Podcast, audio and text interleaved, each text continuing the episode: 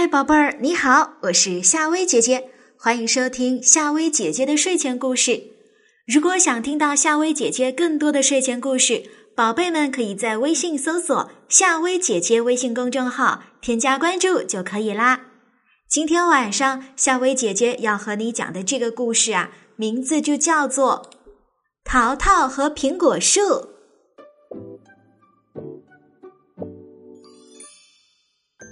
其实啊，淘淘的真名不是叫淘淘，因为他平时太顽皮捣蛋了，所以森林里的动物朋友们都叫他淘淘。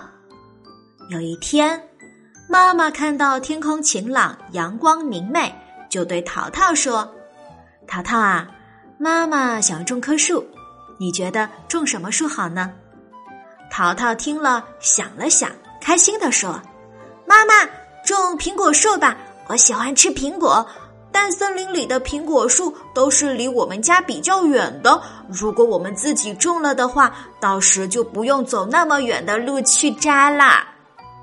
于是，妈妈听淘淘的建议，播了一粒苹果种子。妈妈让淘淘每天都给种子浇水。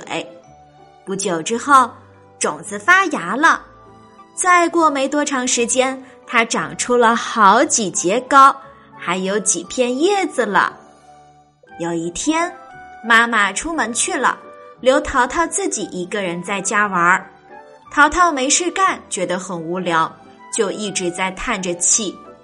他看到苹果树上的叶子嫩嫩的、绿绿的，叶脉儿一条一条的，于是他就摘了一片下来。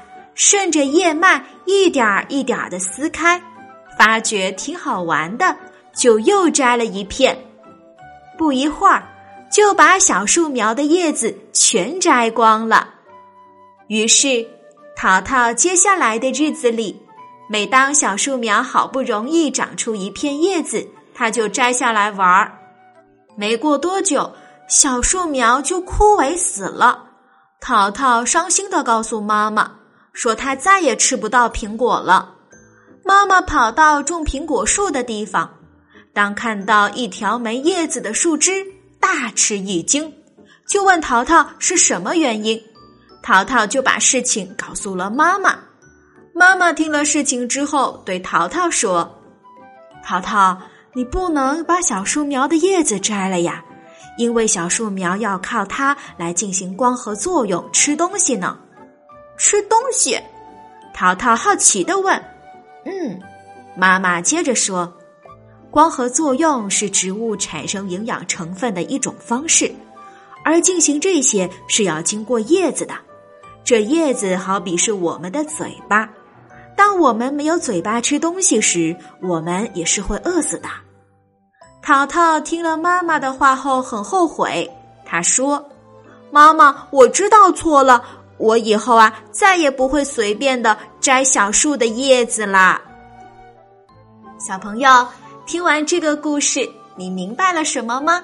欢迎在留言区留言告诉夏薇姐姐哦，让夏薇姐姐和其他的小朋友可以看到你的想法。想听到更多的睡前故事，可以在微信搜索“夏薇姐姐”，添加关注夏薇姐姐的微信公众号。好啦。今天晚上的故事就讲到这儿，晚安。